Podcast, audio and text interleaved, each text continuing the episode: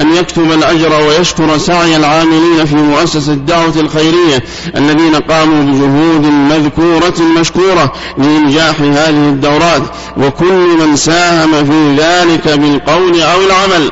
كما نسأله سبحانه أن يجعل أعمالنا خالصة لوجهه الكريم. أيها الإخوة كل ما آذان صاغية لسماع محاضرة شيخنا فليتفضل مشكورا. والسلام عليكم ورحمة الله وبركاته. بسم الله الرحمن الرحيم. الحمد لله الذي جعل لعباده المؤمنين مواسم للخيرات ليطهرهم فيها من الذنوب والسيئات. فجعل الصلوات الخمس والجمعة إلى الجمعة ورمضان إلى رمضان كفارة لما بينهن إذا اجتنبت الكبائر. صلى الله وسلم على نبينا محمد وعلى آله وأصحابه ومن اهتدى بهداه وسار على سنته إلى يوم القيامة. سلم تسليما كثيرا. يستقبل المسلمون في مشارق الأرض ومغاربها بعد أيام قلائل هي ما تبقى من شعبان يستقبلون شهر رمضان. الذي جعله الله موسما للرحمة والغفران. وفتح فيه أبواب الجنان وأغلق فيه أبواب النيران. وصفد فيه كل مارد شيطان. لأجل أن المسلمين يتزودون من الأعمال الصالحة ويتطهرون من ذنوبهم وسيئاتهم. فهذا من رحمة الله جل وعلا بعباده ولطفه بهم وإحسانه إليهم. أيها الإخوة إن شهر رمضان شهر عظيم. موسم كريم. والمسلم لا يفرح بطول العمر من أجل أن يجمع المال أو يبني القصور أو يجمع, يجمع الأرصدة الضخمة من الأموال. هذا شأن أهل الدنيا. المغترون به وإنما المؤمن يفرح بطول العمر ليدرك هذه المواسم العظيمة اليومية والأسبوعية والحولية ليدركها ليتدارك نفسه ويتزود من الخير للدار الآخرة. هذا هو مهمة المؤمن من الحياة. فإنه إن جمعت له الدنيا بحذافيرها ونال من لذاتها ومسراتها ما نال فإن ذلك عرض زائل. وإنما الغنيمة كل الغنيمة والذخيرة كل الذخيرة هي ما يوفق الله به عبده لاغتنام مواسم الخير واغتنام عمره في طاعة الله سبحانه وتعالى. إننا بعد أيام قلائل لمن؟ لمن له بقية من العمر. بعد أيام قلائل يستقبل شهرا عظيما. كان النبي صلى الله عليه وسلم يبشر به أصحابه قبل قدومه ويرغبهم بالأعمال الصالحة في هذا الشهر العظيم.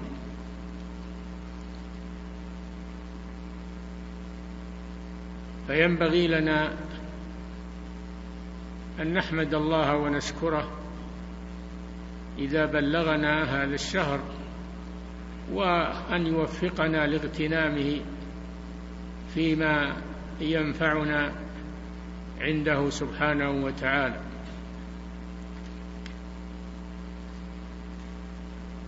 كثير من المسلمين اعتادوا أن يخرجوا زكاة أموالهم في شهر رمضان لأجل شرف الزمان ومضاعفة الأجر. وهذا شيء طيب ونرجو الله لهم القبول. ولكن قبل أن يزكوا أموالهم عليهم أن يزكوا أنفسهم وأن يزكوا أبدانهم ثم يزكوا أموالهم.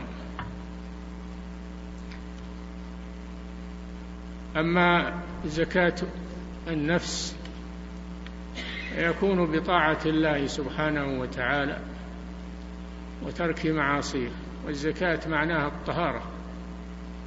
معناها الطهارة أو من معانيها الطهارة. فيطهر العبد نفسه من الذنوب والسيئات. قال تعالى ونفس وما سواها فألهمها فجورها وتقواها قد أفلح من زكاها. وقد خاب من دساها أفلح من زكى نفسه بالأعمال الصالحة وطهرها من الذنوب والسيئات بالتوبة والأعمال الصالحة. هذا هو المفلح.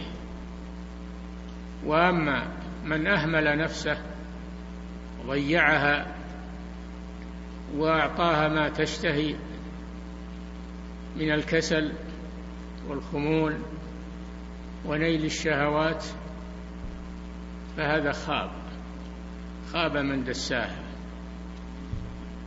مع أنه يظن أنه يكرمها.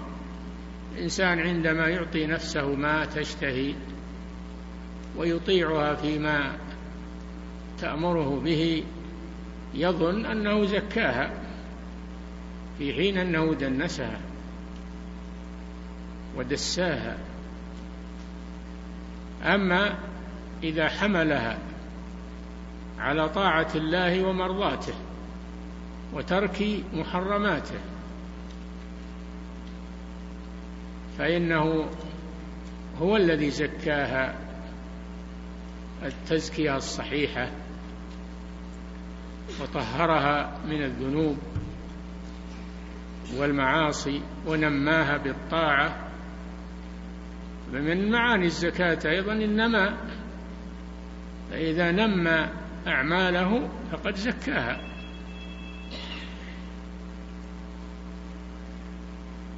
فعلى الإنسان أن يهتم بتزكية نفسه. وفي الحديث اللهم آت نفسي تقواها وزكها أنت خير من زكاها. أنت وليها ومولاها.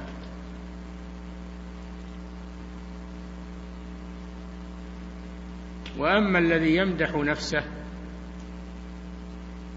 أما الذي يمدح نفسه ويزكيها بالكذب فقد قال الله جل وعلا فلا تزكوا انفسهم أنفسكم هو أعلم بمن اتقى. لا تمدحوا أنفسكم وتعجب بأعمالكم.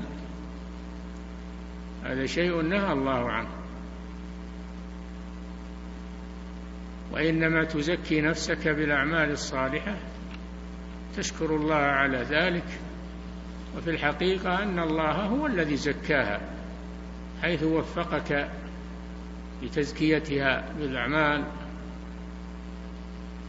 الصالحة. قال الله تعالى ألم تر إلى الذين يزكون أنفسهم؟ بل الله يزكي من يشاء ولا يظلمون فتيلا. عليك أيها المسلم أن تزكي نفسك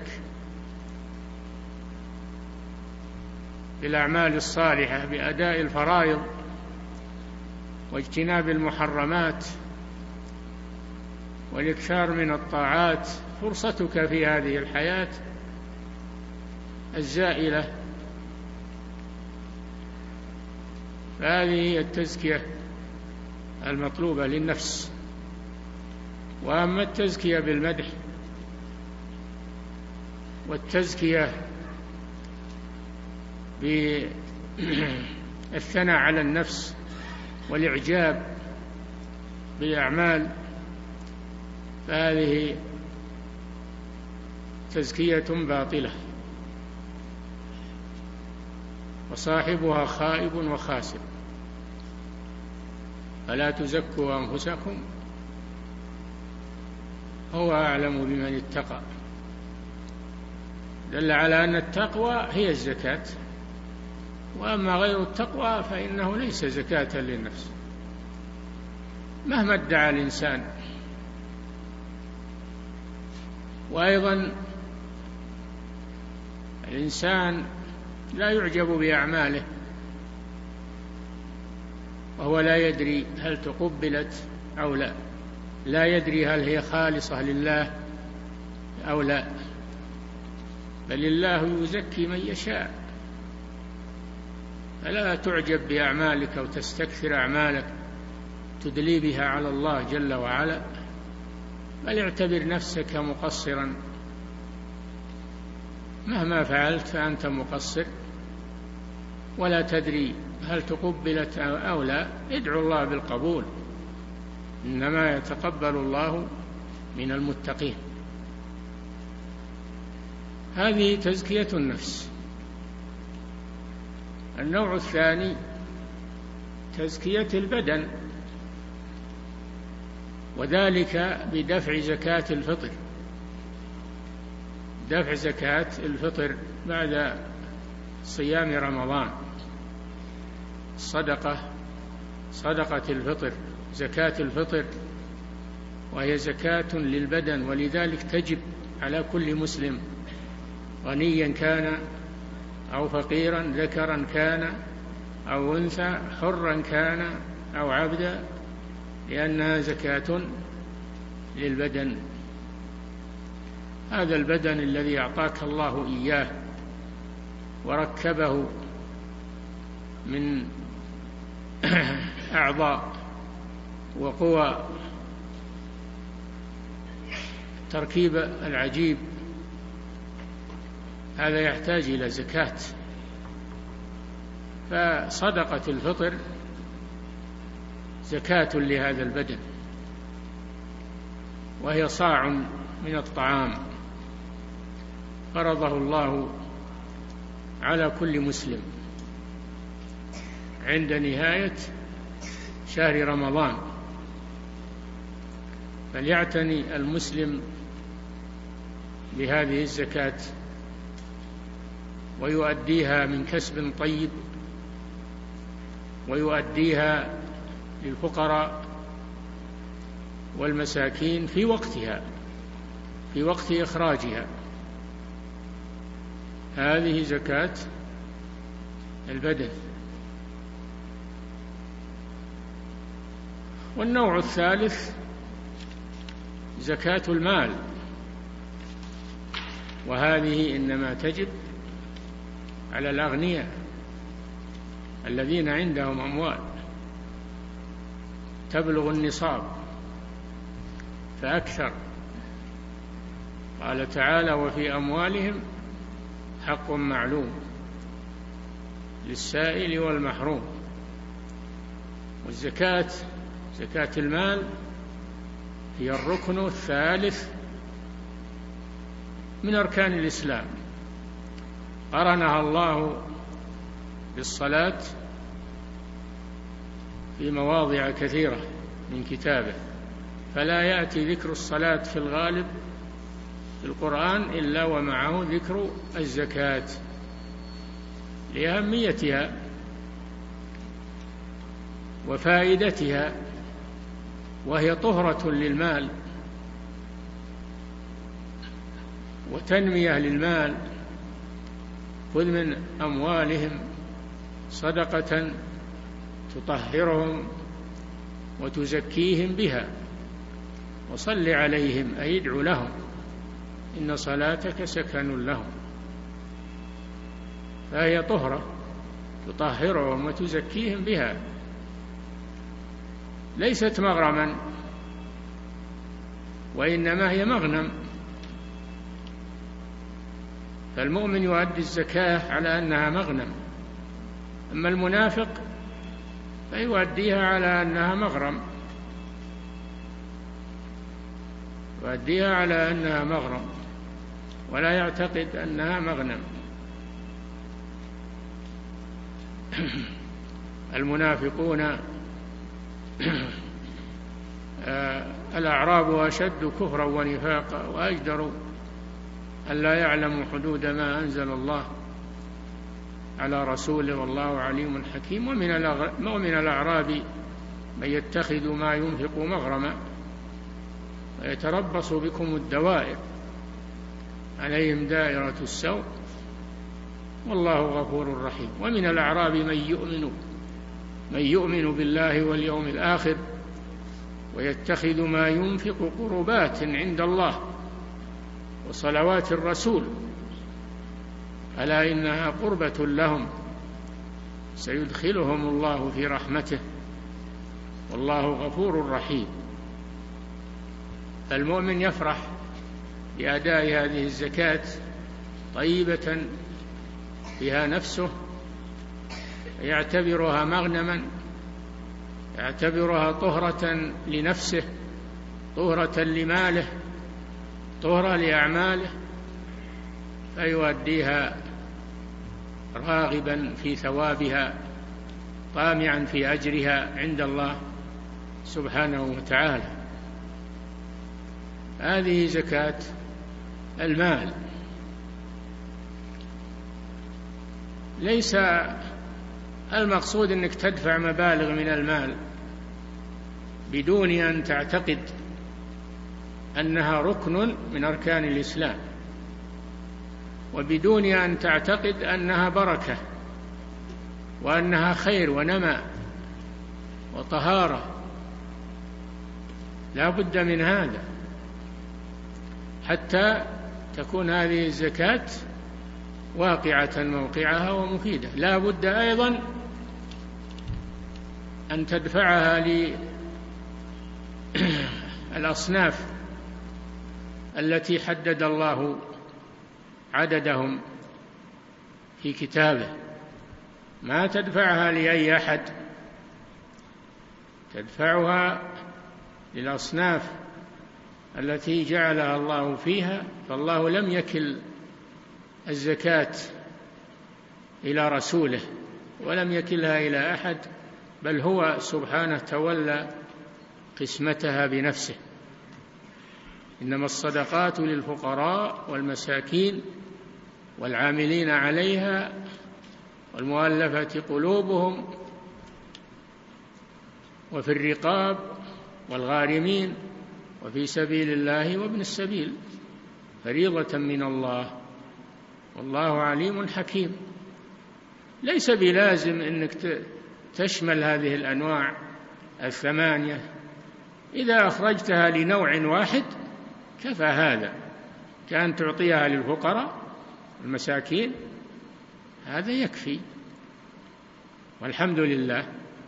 لكن لا تخرج الزكاة عن هذه الأصناف الثمانية. لو دفعتها كلها في سبيل الله للغزاة والمجاهدين الذين ليس لهم راتب من الدولة المتطوعون يكفي هذا أيضا.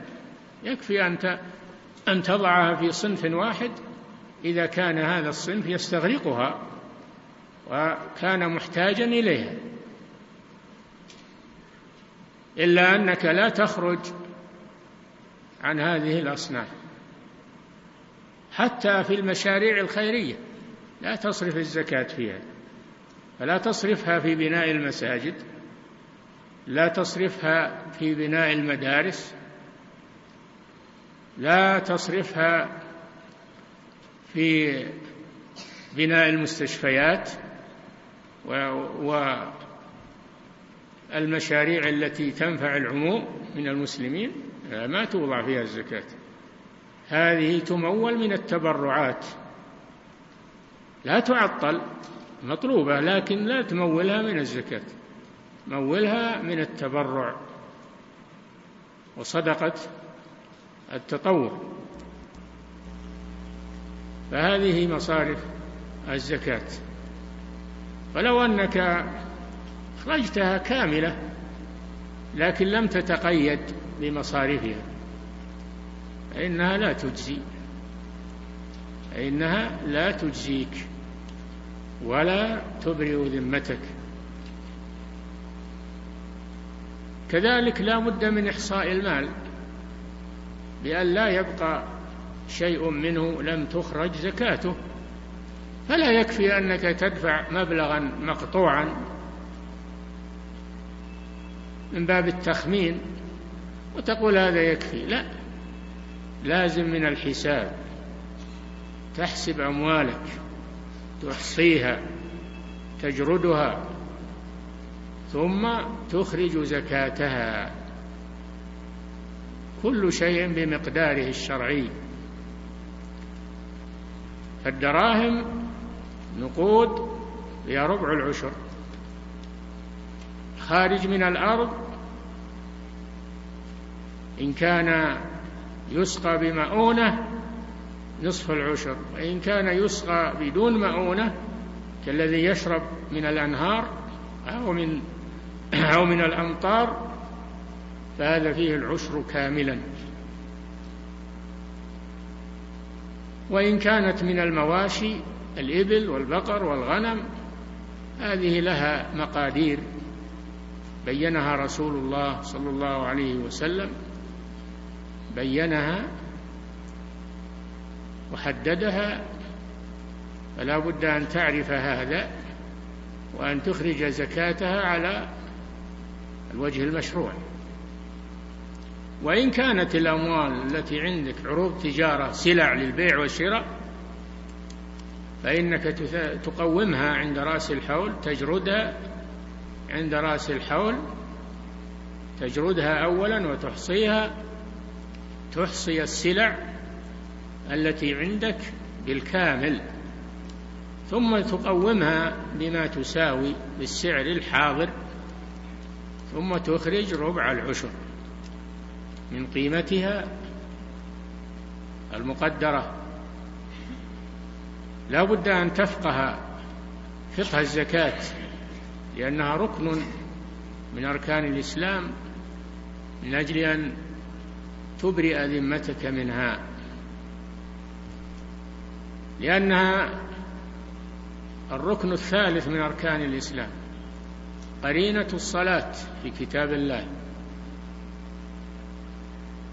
ولما منع قوم الزكاة بعد وفاة رسول الله صلى الله عليه وسلم وقالوا ما ندفعها إلا للرسول ولما مات لا ندفعها لغيره فأبوا يدفعوها لخليفة الرسول صلى الله عليه وسلم إلى أبي بكر الصديق رضي الله عنه عند ذلك جهز الجيوش لقتالهم وقاتلهم حتى أدوها وخضعوا لحكم الإسلام. فمن امتنع من إخراج الزكاة فإن كان امتناعه عن جحود عن جحود لفرضيتها فهو كافر بإجماع المسلمين.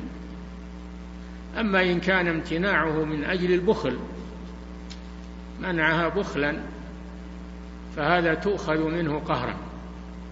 خذها ولي الأمر منه قهرا لأنها حق للفقراء والمساكين حق واجب عليه. فإن لم يمكن أخذها قهرا وكان معه جنود وشوكة وغلبة فإن ولي أمر المسلمين يقاتله. ويجهز الجيوش لقتاله كما فعل أبو بكر الصديق رضي الله تعالى عنه وأرضاه.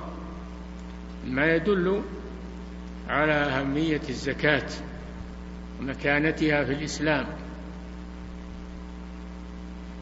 هذا ما يتعلق بالزكاة. وأما ما يتعلق بمخالفة الصائمين أو مخالفة بعض المسلمين لما ينبغي في شهر رمضان. مخالفات كثيرة من الناس من الناس الذين وفقهم الله من يعد العدة لشهر رمضان بالأعمال الصالحة يستعد للصيام يستعد للقيام قيام الليل يستعد لتلاوة القرآن يستعد لذكر الله يستعد للصدقات والإحسان إلى الفقراء والمساكين. وهذا هو الموفق. هذا هو الموفق الذي عرف قدر الشهر وأدى واجبه. ومن الناس من يستعد لشهر رمضان بشراء الحاجيات والكماليات وكأن شهر رمضان شهر الأكل والشهوات وليس شهر الصيام. المطلوب من المسلم أن يقلل الطعام والشراب في شهر رمضان من أجل أن ينشط على العبادة وعلى قيام الليل وعلى ذكر الله عز وجل لأن الإكثار من الطعام يكسل ويثقل الإنسان عن الطاعة. فلا تنبغي هذه المبالغات في شراء الكماليات المنوعة من الأطعمة والأشربة. ينبغي أن يكون شهر رمضان أقل من غيره. في شراء الحاجيات لأنه ليس شهر أكل وشرب شهوات وإنما هو شهر الصيام والإقلال من الطعام. فهذا ينبغي التنبه له. فإن بعض الناس لا يعرف شهر رمضان إلا أنه شهر الأكل والشرب وإعطاء النفس ما تشتهي السهر بالليل والنوم بالنهار على أنه صايم يقول صايم وينام كل النهار حتى إنه يترك الصلوات الخمس في مواقيتها ومع الجماعة ولا يصليها إلا إذا استيقظ في آخر النهار أو عند الإفطار. هذه خسارة عظيمة. المطلوب منه أن ينشط في الطاعات المستحبة ويكثر منها فكيف يضيع الفرائض التي أوجبها الله عليه في شهر رمضان وينام بحجة أنه صائم. نعم ينام لا بأس ينام لكن ينام بقدر. ينام نوما لا يثقله عن طاعة الله ولا يغفل قلبه عن ذكر الله ولا يترك به الصلوات في مواقيتها مع الجماعة. لا يترك تلاوة القرآن والذكر يجعل للنوم وقتا ويجعل للطاعات وقتا أكثر فهذا هو الموفق. كذلك وهذا أسوأ وأشر الذين يعدون البرامج الملهية في وسائل الإعلام. يعدون البرامج والمسلسلات والمضحكات والشرور لشهر رمضان. أين حرمة الشهر؟ أين قدر الشهر عند هؤلاء؟ وليت شرهم يقتصر عليهم بل إنهم يتعدى شرهم إلى المسلمين الذين يشاهدون هذه المسلسلات وهذه التمثيليات وهذه السواقط. فعلى المسلم أن يحذر من هؤلاء ولا يشغل وقته بهذه المسلسلات وهذه الملهيات والمغفلات. يسهر عليها وتأخذ وقته تغفله عن ذكر الله ولا تطع من أغفلنا قلبه عن ذكرنا. واتبع هواه. وكان أمره فرطا. نسأل الله العافية. هؤلاء حرموا أنفسهم وحرموا غيرهم. وصاروا قدوة سيئة. صدوا عن سبيل الله. وانتهكوا الشهر بهذه المسلسلات والتمثيليات والمضحكات ترهات. والمسابقات التي أغلبها من القمار. مسابقات أغلبها قمار. ضياع للأموال أكل للمال بالباطل. ليشغلوا الناس. يخسرون أموالهم ليشغلوا الناس. نسأل الله العافية. فعلينا أن نتنبه لهذه الأمور. كذلك مما ينبغي التنبيه عليه بيان آداب الصيام التي يخل بها كثير من الناس. آداب الصيام وذلك بأن يجعل السحور قبل طلوع الفجر ينتهي بطلوع الفجر. بعض الناس يتسحر مبكرا. إذا أراد أن ينام يسهر أول الليل وإذا أراد أن ينام ملأ بطنه ثم نام. يقول هذا السحور فيصوم قبل وقت الصيام ويقدم السحور قبل وقته. الله جل وعلا قال وكلوا واشربوا حتى يتبين لكم الخيط الأبيض من الخيط الأسود من الفجر. فمن آداب الصيام تأخير السحور من آداب الصيام تأخير السحور بحيث ينتهي عند طلوع الفجر. من الناس من إذا استيقظ أو تنبه تسحر ولو كان الفجر قد طلع. وقد يجامع زوجته أيضا والفجر قد طلع. فيكون صيامه باطلا لأنه لم يصم الصوم الذي أمره الله به. فلا أكل ولا شرب ولا جماع بعد طلوع الفجر. فلا نباشروهن وابتغوا ما كتب الله لكم وكلوا واشربوا حتى يتبين لكم الخيط الأبيض من الخيط الأسود من الفجر. ثم أتموا الصيام إلى الليل. فيؤخر السحور ويجعله قبيل طلوع الفجر. عملا بالسنة وليكون السحور مقويا له على الصيام. أما إذا قدمه مبكرا فإنه لن يعينه على الصيام. مخالفة للسنة.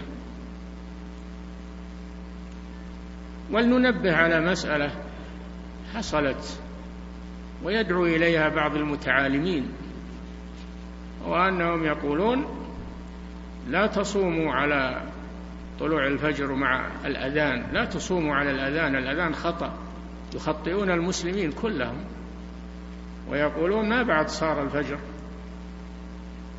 يأكلون ويشربون بعد الناس ويؤخرون الصلاة بعد الناس. وربما يجامعون زوجاتهم.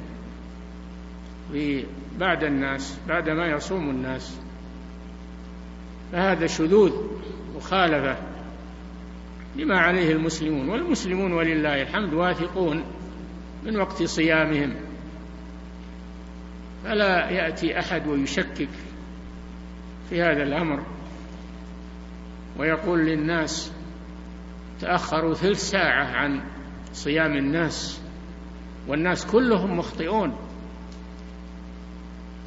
إلا هذا فهو المصيب ولا حول ولا قوة إلا بالله. فلنحذر من هؤلاء.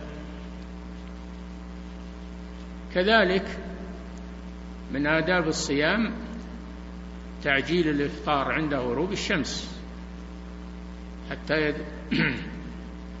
ثم أتم الصيام إلى الليل والليل يبدأ بغروب الشمس.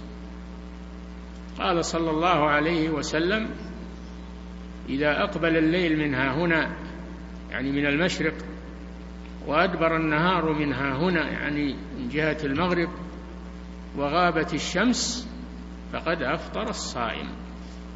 هذا وقت الإفطار. إذا غربت الشمس وعلامة غروبها ما هو بالغروب أن تتوارى وراء جبل ولا وراء عمارة ولا لا الغروب علامته الصادقة أن يأتي الظلام من جهة المشرق. فالتفت إلى المشرق فإذا رأيت ظلام الليل مقبلا فقد غربت الشمس. إذا أقبل الليل من ها هنا وأدبر النهار من ها هنا وغربت الشمس. فقد أفطر الصائم. علامة واضحة. هناك من المبتدعة من يؤخر الإفطار إلى ظلام الليل إلى أن تشتبك النجوم. وهذا مخالفة للسنة. أحب عباد الله إليه أعجلهم فطرا هؤلاء يخالفون السنة فلا يفطرون إلا إذا اشتبكت النجوم وأظلم الليل في منتصف ما بين العشاءين هذا فعل المبتدعة المسلم يتقيد بالسنة التي أمر الله بها وأمر بها رسوله بالإفطار. كذلك وهذه مسألة مهمة وكثر السؤال عنها وكثر الواقعون فيها وهي أنهم يعاشرون زوجاتهم وهم صائمون. يعاشرونهن حتى ربما يقعون في الجماع. يقعون في الجماع. الصائم منهي عن الرفث منهي عن الرفث وهو الجماع ودواعيه. يتجنب ما يسبب له الشهوة ويثير الشهوة مع زوجته فلا ينظر إليها نظر شهوة ولا يلمسها أو يقبلها تقبيل شهوة لأن هذا يوقعه في, المحرم وهو الجماع فعليه أن يتجنب هذه الأمور. يتجنب هذه الأمور. نعم كان النبي صلى الله عليه وسلم يقبل زوجاته وهو صائم لأنه كان مالكا لإربه.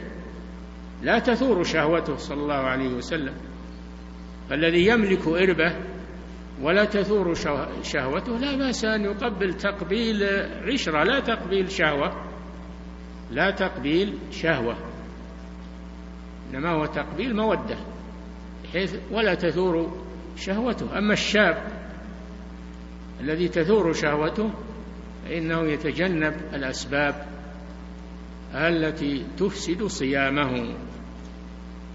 كذلك بعض الناس بل كثير من الناس يصومون عن الطعام والشراب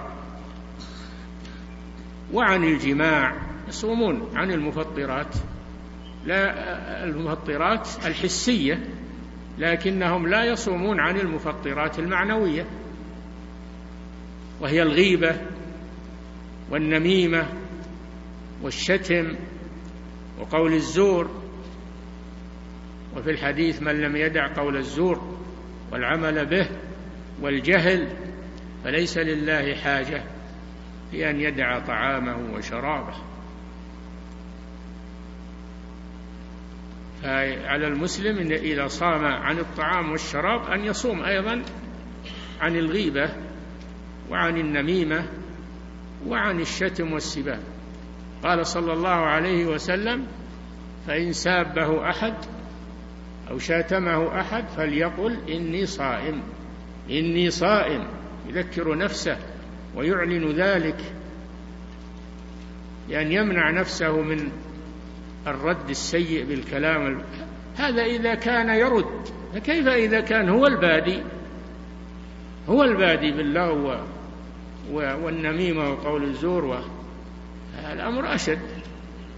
فعلى المسلم أنه يصون صيامه عما يخل به ويلزم طاعة الله وذكر الله تلاوة القرآن والمحافظة على الصلوات مع الجماعة في وقتها حتى يكون صومه صوما صحيحا تاما ولا يخرقه بالغيبة والنميمة والسباب والشتم قول الزور وغير ذلك من آفات اللسان. كذلك يصون صيامه عن الاستماع للمحرمات استماع للغيبة استماع للنميمة.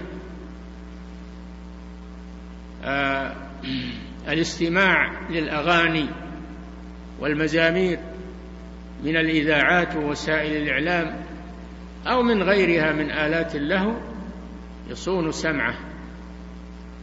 يصون سمعه من سماع الأغاني والمزامير ومن سماع الغيبة والنميمة. وكل سماع محرم. كذلك يصون بصره يغض بصره عن النظر إلى الحرام فلا ينظر إلى النساء المتبرجات سواء في الأسواق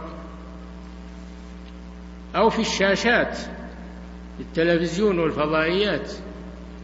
فيها نساء كاسيات عاريات.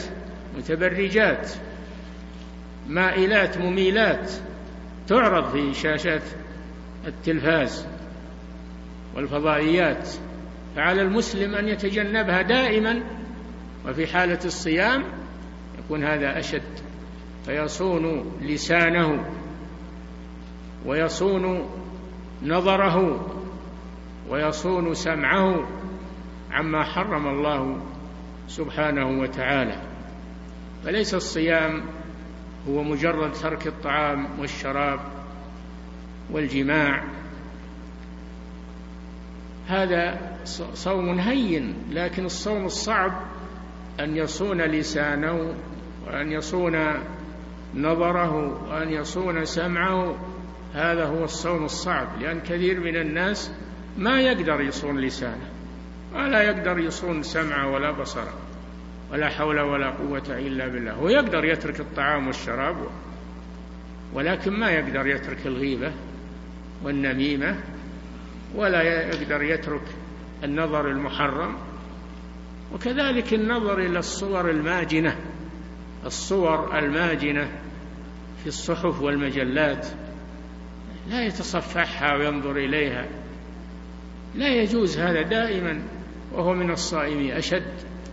فعلى المسلم أن يصون صيامه عما يبطله وعما ينقصه ويخل به حتى يكون صياما صحيحا ولا يكون حظه من صيامه الجوع والعطش كما قال النبي صلى الله عليه وسلم رب صائم حظه من صيامه الجوع والعطش ورب قائم حظه من قيامه السهر ليس له أجر في ذلك يتعب ولا يؤجر بسبب منه هو لأنه لم يصن لا لم يصن لم يصن صيامه ولم يصن قيامه مما حرم الله سبحانه وتعالى.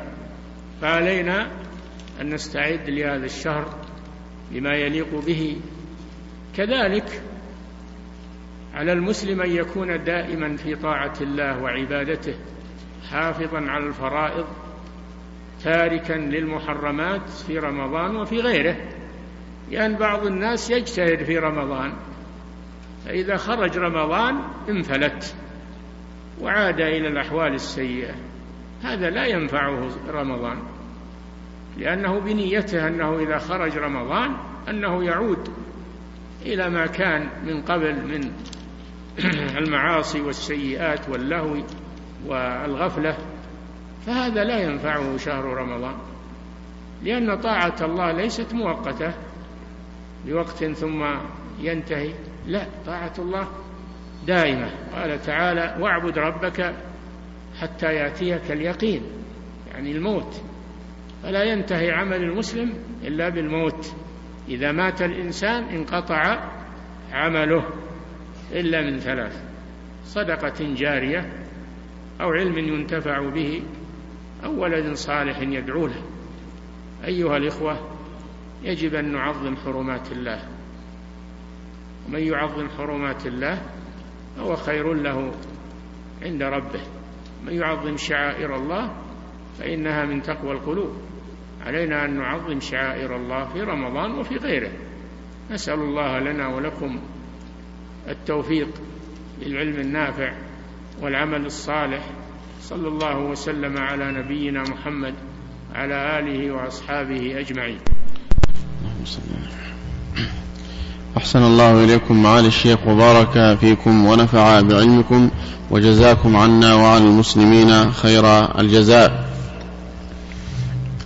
نستأذن معاليكم في طرح الأسئلة وننتقل للإخوة في الرياض.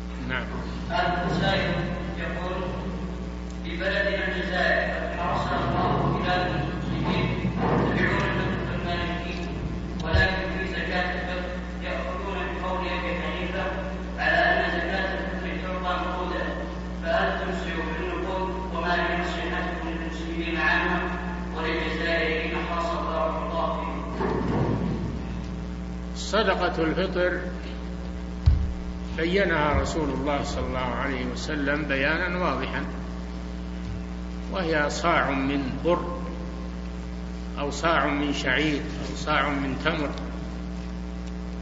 أو صاع من زبيب أو صاع من عقد لأن هذه هي الأطعمة اللي كانت موجودة على عهد الرسول صلى الله عليه وسلم عند البادية والحاضرة. فإذا جاء أطعمة أخرى تحل محلها يخرج منها. صاع من طعام لأن في الحديث صاع من طعام طعام البلد. الذي يؤكل قوت في البلد يخرج منه صاع. أما النقود النبي صلى الله عليه وسلم لم يأمر بها مع أنها كانت موجودة في وقته. كانت النقود موجودة في عهد الرسول صلى الله عليه وسلم. لماذا عدل عنها وأمر بالصاع من الطعام؟ فنحن نتقيد بما جاء في الحديث. ولا علينا من أفتى فلان أو قال فلان. ما دام ذلك مخالفا لنص الرسول صلى الله عليه وسلم. نعم.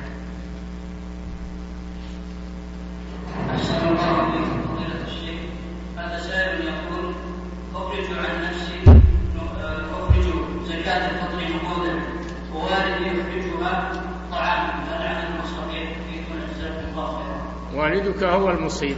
الذي يخرجها طعاما هو المصيب. فأخرجها طعاما. مقدرا بالصاع. نعم. وهو ثلاث كيلو تقريبا. الصاع ثلاث كيلو تقريبا. نعم.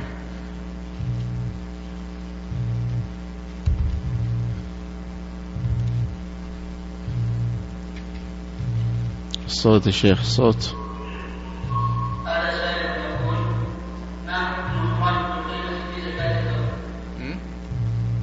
أعد. أعد أعد.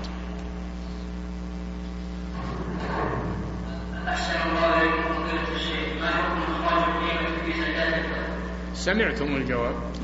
فلا داعي لتكراره. نعم.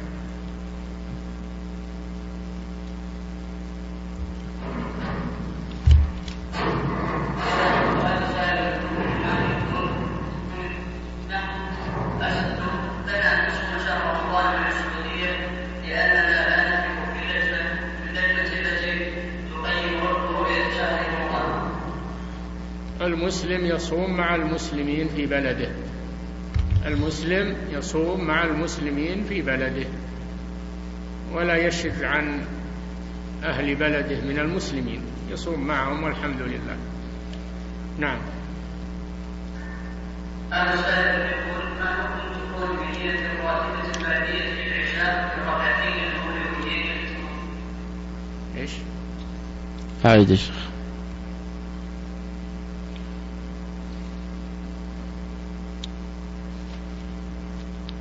ما في صوت يا شيخ؟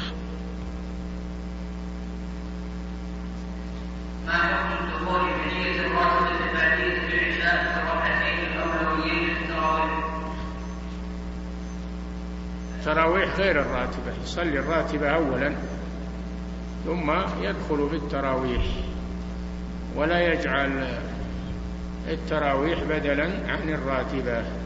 راتبة مستقلة.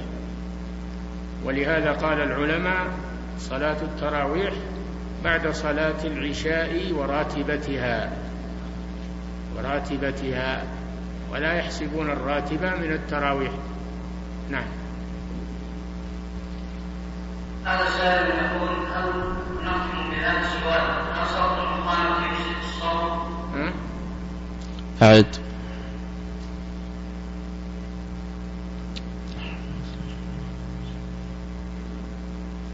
أعد أعد يا شيخ.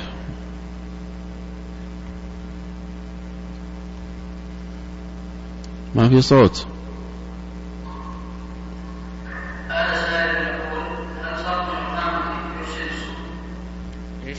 أنا ما فهمت يا شيخ.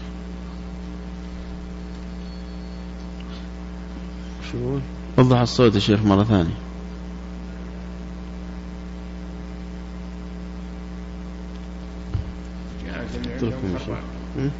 الجهاز اللي عندهم يقول هل صوت المقام يفسد الصوم؟ إيش يقول؟ ما أدري والله يا شيخ. نكتفي عنهم يا شيخ نعم. لا شكرا للإخوان في الرياض. وانتقل لأسئلة الحضور.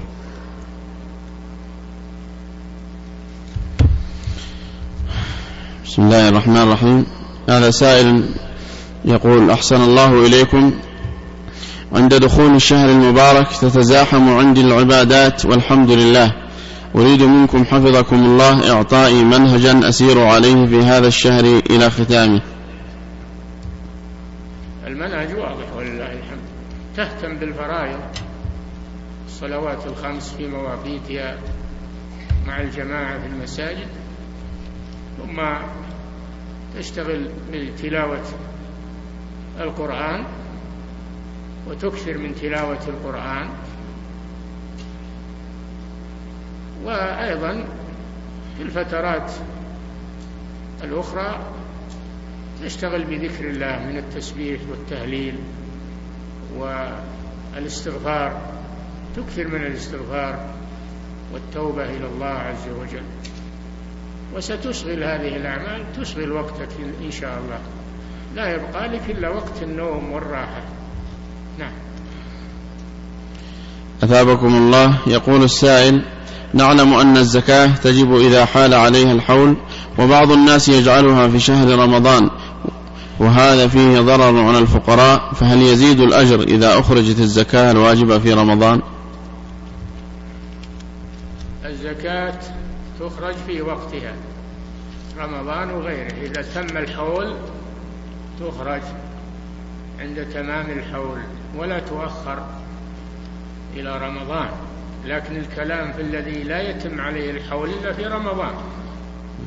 أما الذي يتم عليه الحول قبل رمضان فيخرجها في وقتها ولا يؤخرها إلى شهر رمضان. لا سيما إذا كان الفقراء والمساكين محتاجين إليها حاجة عاجلة فيبادر بها لسد حاجتهم. نعم. أحسن الله إليكم. يقول السائل ما هو الفرق بين الفقير والمسكين؟ أثابكم الله. إذا ذكر الفقير والمسكين جميعا فالفقير هو من لا يجد شيئا أو يجد شيئا قليلا. أما المسكين فهو أحسن حالا هو من يجد نصف الكفاية أو أكثرها. فهو أحسن حالا من الفقير. نعم. أحسن الله إليكم. يقول السائل لدي مبلغ من المال بلغ النصاب وحال عليه الحول وجمعته كي أتزوج به فهل فيه زكاة؟ وإذا أدخلت عليه بعض المال فهل عليه زكاة؟ بلا شك. المال الدراهم إذا حال عليها الحول وهي تبلغ النصاب فأكثر وجبت فيها الزكاة سواء كنت تعدها للنفقة أو تعدها للزواج أو تعدها لشراء بيت أو سيارة أو غير ذلك. تخرج زكاتها إذا بلغت النصاب وحال عليها الحول. وإذا جد مبلغ جديد وأردت أن تعجل زكاته مع زكاة المال الماضي فهذا أحسن وأريح لك. وإن وإن أبقيت المال الجديد حتى يتم عليه الحول تخرج زكاته فلا بأس بذلك. نعم.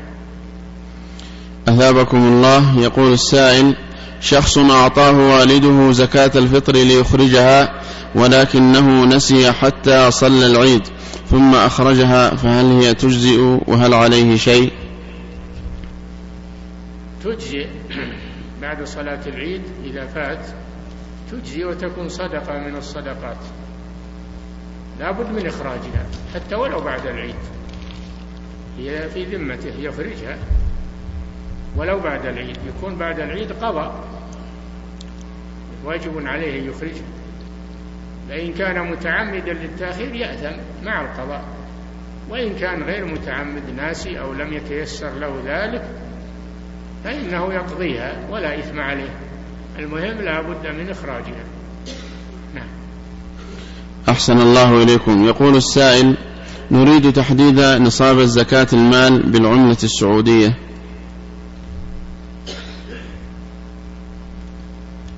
آه زكاة الفضة مئتي آه مئتي درهم. إسلامي. وهي بالمثاقيل مئة وأربعون مثقالا. ومئة وأربعون مثقالا تكون ستة وخمسين ريالا سعوديا بالفضة. الريال السعودي بالفضة. ست وخمسين. ست والخمسين هذه تقوم بما تساوي في كل وقت بحسبه لأن صرف الريالات من الفضة يزيد وينقص في الأوقات. تسأل الصيارفة كم صرف الريال السعودي من الفضة وتحسب على هذا الأساس. نعم. أحسن الله إليكم. في عروض التجارة هل يقوم ثمنها الحالي بسعر بيعها أم بالسعر الذي اشتراها به؟ لا ما يعتبر السعر الذي اشتراها به إنما يقومها عند تمام الحول بسعرها الحاضر التي تساويه في الحاضر. سواء كان أقل أو أكثر من الثمن أو مساويا للثمن الذي اشتراه به. نعم. ثابكم الله. يقول السائل هل يجوز الأكل والشرب أثناء أذان المؤذن؟ إذا كان المؤذن يؤذن على طلوع الفجر فلا يجوز الأكل والشرب إذا بدأ بالأذان. وأما إذا كان المؤذن يقدم الأذان قبل الفجر فلا بأس. قال صلى الله عليه وسلم إن بلالا يؤذن بليل. وكلوا واشربوا حتى يؤذن ابن أم مكتوم. وكان ابن أم مكتوم لا يؤذن حتى يقال له أصبحت أصبحت لأنه رجل أعمى. فلا يؤذن حتى يقال له أصبحت أي على بداية الصباح. نعم. أحسن الله إليكم نتوقف الأذان ثم نعود الأسئلة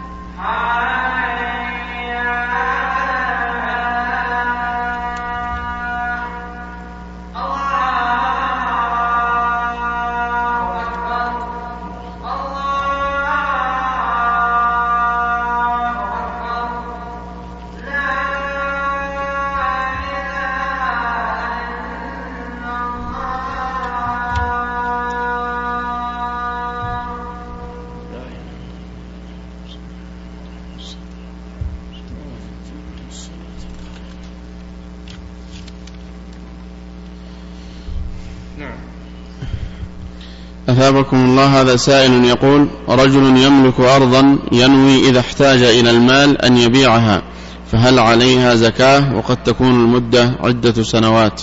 نعم إذا كان ينويها للبيع فإنها تكون سلعة تجب فيها الزكاة. كل ما تم عليها سنة يمنها ويزكيها بالقيمة التي تساويها على رأس السنة. أحسن الله إليكم. يقول السائل هل الأفضل قراءة القرآن طوال الليل أم ينام ويقرأه في النهار بعد الصلوات؟ يقرأه حسب ما يتيسر له من الليل أو بالنهار. تلاوة الليل أفضل. تلاوة الليل أفضل لأن جبريل عليه السلام كان يدارس النبي صلى الله عليه وسلم القرآن في رمضان ليلا. تلاوته في الليل أفضل. نعم. أحسن الله إليكم. هذا سائل يقول هل تصح القراءة من المصحف في صلاة التراويح؟ الذي يعجز عن القراءة حفظا لا بأس أن يقرأه من المصحف في صلاة التراويح لأنه سيقرأ القرآن كله من أوله إلى آخره. فإذا لم يكن حافظا للقرآن فإنه يقرأ من المصحف. كان بعض السلف يفعل هذا. نعم. أثابكم الله. يقول السائل لدي ثلاثون رأسا من الإبل وفي ربيع هذه السنة لم أعلفها شهرين كاملين إلا مرتب العامل وبعدما رجعت أصبحت أعلفها بما يقارب خمسين ريال يوميا بما فيها مرتب العامل. هل تجب فيها الزكاة علما بأنها تخرج من الصباح إلى قبيل المغرب؟ الإبل والبقر والغنم إنما تجب الزكاة فيها إذا كانت سائمة يعني ترعى أكثر الحول ترعى الحول كله أو أكثر أو أما إذا كان ينفق عليها أكثر الحول أو نصف الحول ينفق عليها فليس فيها زكاة لأنها ليست سائمة. نعم. أحسن الله إليكم. يقول السائل ما هو القول الراجح في مسألة الصوم بعد المنتصف من شعبان؟ وهل من صام أكثر من نصفه الأول يكمل على نفس المنهج؟ نعم أحسن أنه ما يكون صيامه كله في النصف الأخير. يكون بعضه في النصف الأول وبعضه في النصف الأخير هذا أحسن. نعم. أثابكم الله هذا سائل يقول أنا شاب مؤذن وعندي رغبة في حضور المحاضرات والندوات العلمية. أنا أنا شاب مؤذن وعندي رغبة في حضور المحاضرات والندوات العلمية فهل أترك الأذان وأحضر المحاضرات؟ أفيدوني أثابكم الله. لا تترك الأذان إلا إذا أقمت نائبا عنك. فيه كفاءة فيه كفاءة يؤذن في الوقت وفيه كفاءة فلا بأس. أما إذا لم تنب أحدا فإنك أو لم تجد أحدا يقوم مقامك فلا تترك الأذان. نعم. أحسن الله إليكم. بالإمكان أنك تحضر أول الدرس أو نصفه أو ما تيسر وإذا قرب الأذان تذهب لل... تذهب إلى المسجد الذي تؤذن فيه. نعم. أحسن الله إليكم. إذا عطس المؤذن وقت الأذان هل يحمد الله ثم يكمل أم بعد الأذان؟ لا ما يحمد الله في أثناء الأذان لأن ذكر الله ما يتنافى مع الأذان. نعم. أحسن الله إليكم. يقول هل يجوز تقسيم عقيقة الذكر إلى قسمين؟ قسم يوزع على المساكين وقسم يوضع على شكل وليمة. لا بأس بذلك. لو وضعه كله وليمة أو كله وزع وتصدق به أو بعضه وليمة وبعضه صدقة لا بأس بذلك. نعم. أحسن الله إليكم. ما معنى الحديث الذي عن النساء رؤوسهن كأسنمة البخت؟ أنهن يجمعن شعر رؤوسهن ويجعلنه على شكل رأس آخر حجم رأس آخر يكون لها رأسان في الصورة. رأس الذي خلقه الله والرأس الثاني الذي جمعته وربطته إلى جانب رأسها فصار رأسها كأسنمة البخت وهي الإبل التي لها سنامان نعم.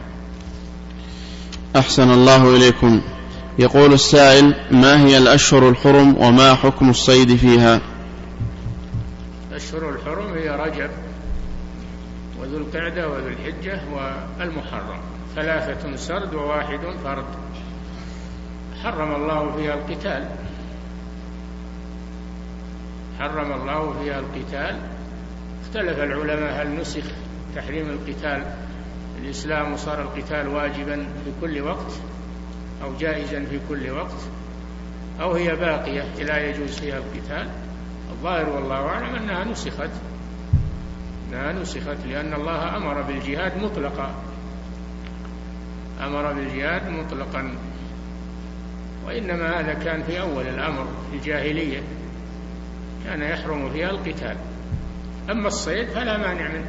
الصيد إنما يحرم على في حالتين. في حالة الإحرام إذا كان محرما والحالة الثانية في الحرم صيد الحرم. نعم.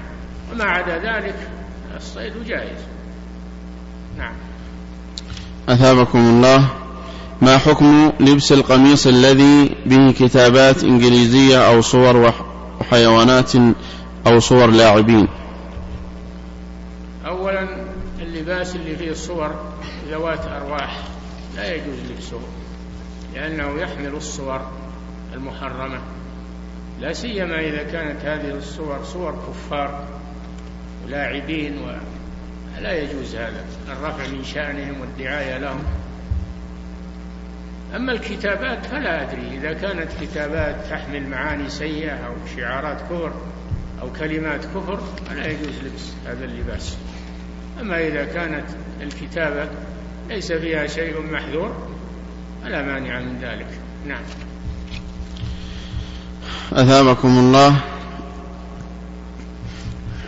هذه سائلة تقول والدنا أطال الله في عمره رجل فاضل وحافظ للقرآن وصاحب قيام ليل.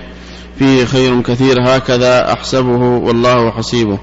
ولدينا إخوان أو أخوان من حفظة كتاب الله وقد تخرجوا من قسم القراءات لكنهم لكن والدتنا متضايقة منهم حيث أنهم لا يحضرون مجالس الذكر ولا يقرؤون كتب دينية.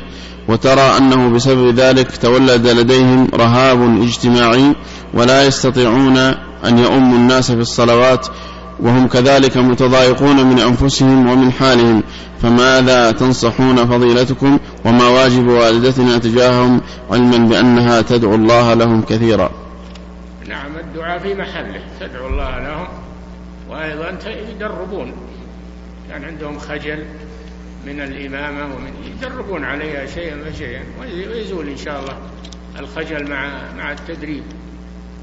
ويناصحون أيضا بطلب العلم ومجالسة أهل العلم والصالحين. نعم. أحسن الله إليكم. هذا سائل من المغرب يقول أنا أب لأربعة أبناء وبنتين كلهم تزوجوا والحمد لله.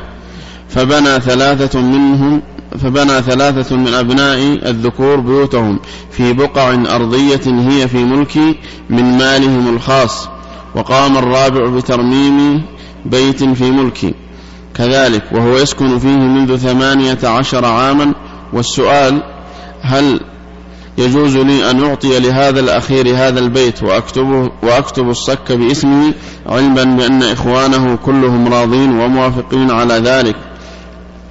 لا بد من المساواة بين الأولاد في العطية قال صلى الله عليه وسلم اتقوا الله واعدلوا بين أولادكم. فلا بد من المساواة بينهم. فمن لم تعطه شيئا فأعطه مثل من أعطيت قبله. أعطه مثل من أعطيت قبله. هذا هو العدل. ولا يجوز أن تخص بعضهم دون بعض. نعم. أحسن الله إليكم. تكملة للسؤال أثابكم الله. يقول ما هو الحل فيما أنفقه الابن الرابع في ترميم البيت في حال ما إذا لم يجوز ذلك شرعا؟ يحسبه عليه ويطالبه به. يسترجعه منه. إلا إن كان يعطي الآخرين مثله. إذا كان ما هم معطين الآخرين مثله يسترجعه منه. يعتبره دينا عليه. يسترجعه منه. نعم. أحسن الله إليكم. يقول السائل إذا أخرج الزكاة عنه وعن أهل بيته فهل يخرجها عن الجنين الذي في بطن أمه؟ استحب أما إخراجها عنه وعن أهل بيته فهذا واجب. أما إخراجها عن الحمل فهذا مستحب. ليس واجبا. نعم. أحسن الله إليكم. يقول السائل أخذت من الحجاج مبلغا لكي أحج عن يقول أخذت من حاج مبلغا كي أحج عن أبيه ثم قال لي تحج بأي نوع من أنواع النسك ولكن تذبح شاة وأنا حججت حج إفراد ثم اعتمرت لكن لم أذبح فهل هذا صحيح؟ إذا كان شرط عليك أنك تذبح فدية تذبحها. تكون تطوعا مشروطا عليك تطوع مشروط عليك تذبحها. وتتصدق بلحمها في الحرم على المساكين. نعم. أحسن الله إليكم. يقول السائل ما حكم قيء الطفلة علما بأنها بدأت تأكل الطعام؟ لا فرق في القيء بين الطفلة والطفل. كله نجس. يغسل من الثوب أو من البقعة. يغسل القيء من الثوب أو من البقعة لأنه خارج من المعدة. سواء الطفل أو الطفلة لا فرق بينهم. نعم. أحسن الله إليكم. ما هو الضابط بين اليمين اللغو واليمين المنعقد؟ أثابكم الله. اللغو الذي لم يقصده الإنسان. جرى على لسانه من غير قصد. أما اليمين غير اللغو فهي التي قصدها وعقدها في قلبه. لا يؤاخذكم الله باللغو في أيمانكم. ولكن يؤاخذكم بما عقدتم الأيمان. وفي الآية الأخرى بما كسبت قلوبكم. العبرة بنية القلب. نعم. أحسن الله إليكم. يقول السائل كيف أكفر عن أيمان عديدة ولا أعلم عددها؟ قدرها. ما ندري وش الأيمان هذه. ربما أن بعضها ما فيه كفارة أو بعضها ما ندري. لازم تفصلها من أجل تكون الإجابة واضحة. نعم. أحسن الله إليكم. يقول السائل إذا اصطاد شخص حيوانا من أعلى الجبل ثم سقط من الجبل فهل يجوز أكله أم لا؟ لأنه لا يعرف هل مات بسقوطه أو من قتله السهم. لا يأكله لأنه مشتبه. لا يدرى هل مات بالإصابة بالرمية أو أنه مات بترديه يكون من المتردية. ما دام كذلك فلا يأكله إلا إن أدركه حيا وذكاه. نعم. أحسن الله إليكم وأثابكم. هذا آخر سؤال. يقول هل يشرع صلاة النافلة للموظفين أثناء الدوام أم يكتفي فقط بالفرض؟ صلاة النافلة أو تلاوة القرآن أو غيرها من العبادات المستحبة إذا كان يؤثر على العمل فلا يجوز له الواجب لأن العمل واجب عليه. فلا يفعل مستحبا ويضيع واجبا. نعم. أحسن الله